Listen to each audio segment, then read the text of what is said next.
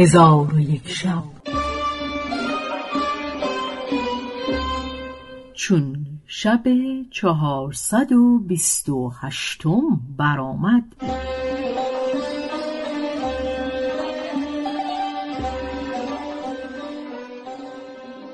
گفت ای ملک جوانبخت علی مصری گفت چون من از شهر مصر بیرون آمدم نمی‌دانستم که به کجا روم. حیران همی رفتم تا به شهر رسیدم و در آنجا کشتی دیدم که به دمیات می‌رفت. من در آن کشتی بنشستم. چون به دمیات رسیدم بازرگانی که پدر مرا می شناخت پیش من آمده مرا گرامی بداشت و به من گفت کجا خواهی رفت؟ گفتم یا سیدی به دمشق خواهم رفت. پس حکایت را از آغاز تا انجام با زن خود بگفت. زن گفت یا سیدی اینها همه از برکت دعای پدر تو است که پیش از مرگ تو را دعا کرده گفت از خدا سؤال می کنم که تو را به سختی نیندازد و اگر به سختی بیفتی تو را به زودی خلاص کند. حمد خدای را که اکنون تو را گشایش عطا فرموده و بیش از آنچه از تو تلف شده بود تو را عوض داد. ولکن ای خاجه تو را به خدا سوگند می‌دهم که با یاران دقل دوستی مکن و در آشکار و پنهان پرهیزکاری پیشه کن. علی مصری گفت پند تو را پذیرفتم. از خدا سوال می کنم که قرین بد از ما دور گرداند و ما را توفیق طاعت و پیروی سنت پیغمبر علیه السلام کرامت فرماید. پس از آن علی مصری با زن و فرزندان خیش به عیش و نوش گراییدند و دکانی در بازار گشوده و گوهرهای گران قیمت در دکان بگذاشت و در شهر بغداد از بزرگترین بازرگانان بود. چون ملک بغداد خبر او را بشنید رسولی به نزد او فرستاده او را بطلبید. چون رسول به نزد او بیامد برخواست چهار طبق زر سرخ و گوهر مهیا کرد. طبقها به خادمان داده به سوی ملک روان شد.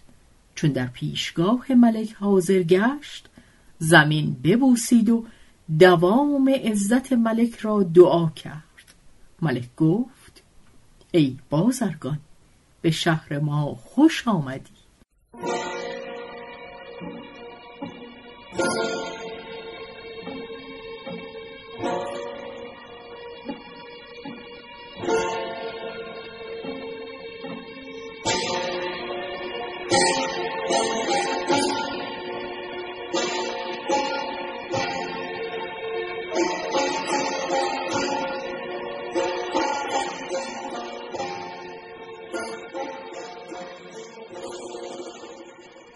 علی مصری گفت ای ملک جهان کمین غلامک تو هدیتی آورده و از فضل تو امیدوار است که او را قبول کنی. پس طبقها پیش آورد و سرپوش از آنها برداشت.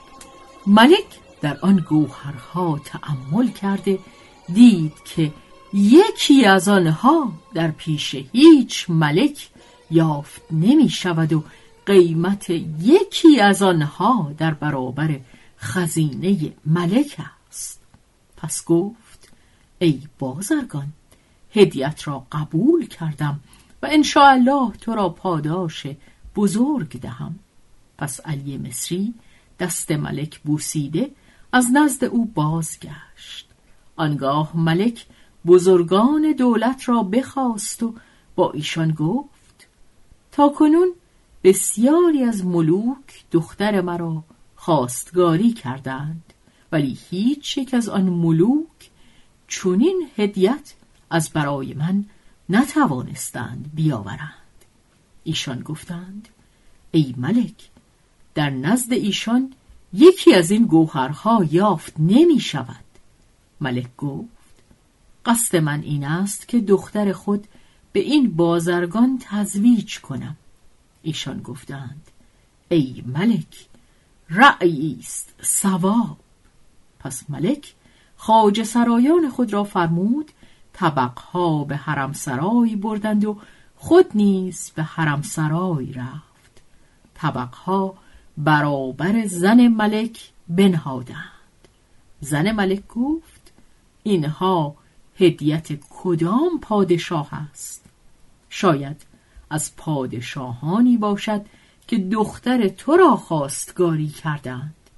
ملک گفت اینها از مردی است بازرگان که از مصر به این شهر آمده.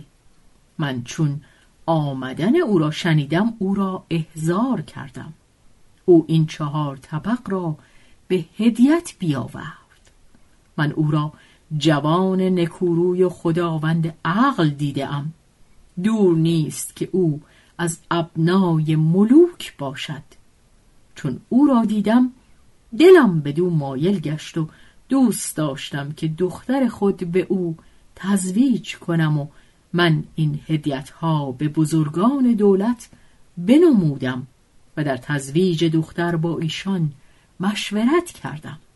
ایشان گفتند رأی ملک سواب است. اکنون مشورت به تو آوردم. تو را جواب چیست؟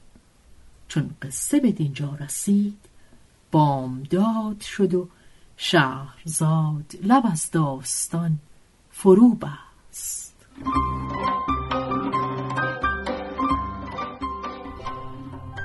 به روایت شهرزاد فتوهی تنظیم از مجتبا میرسمیعی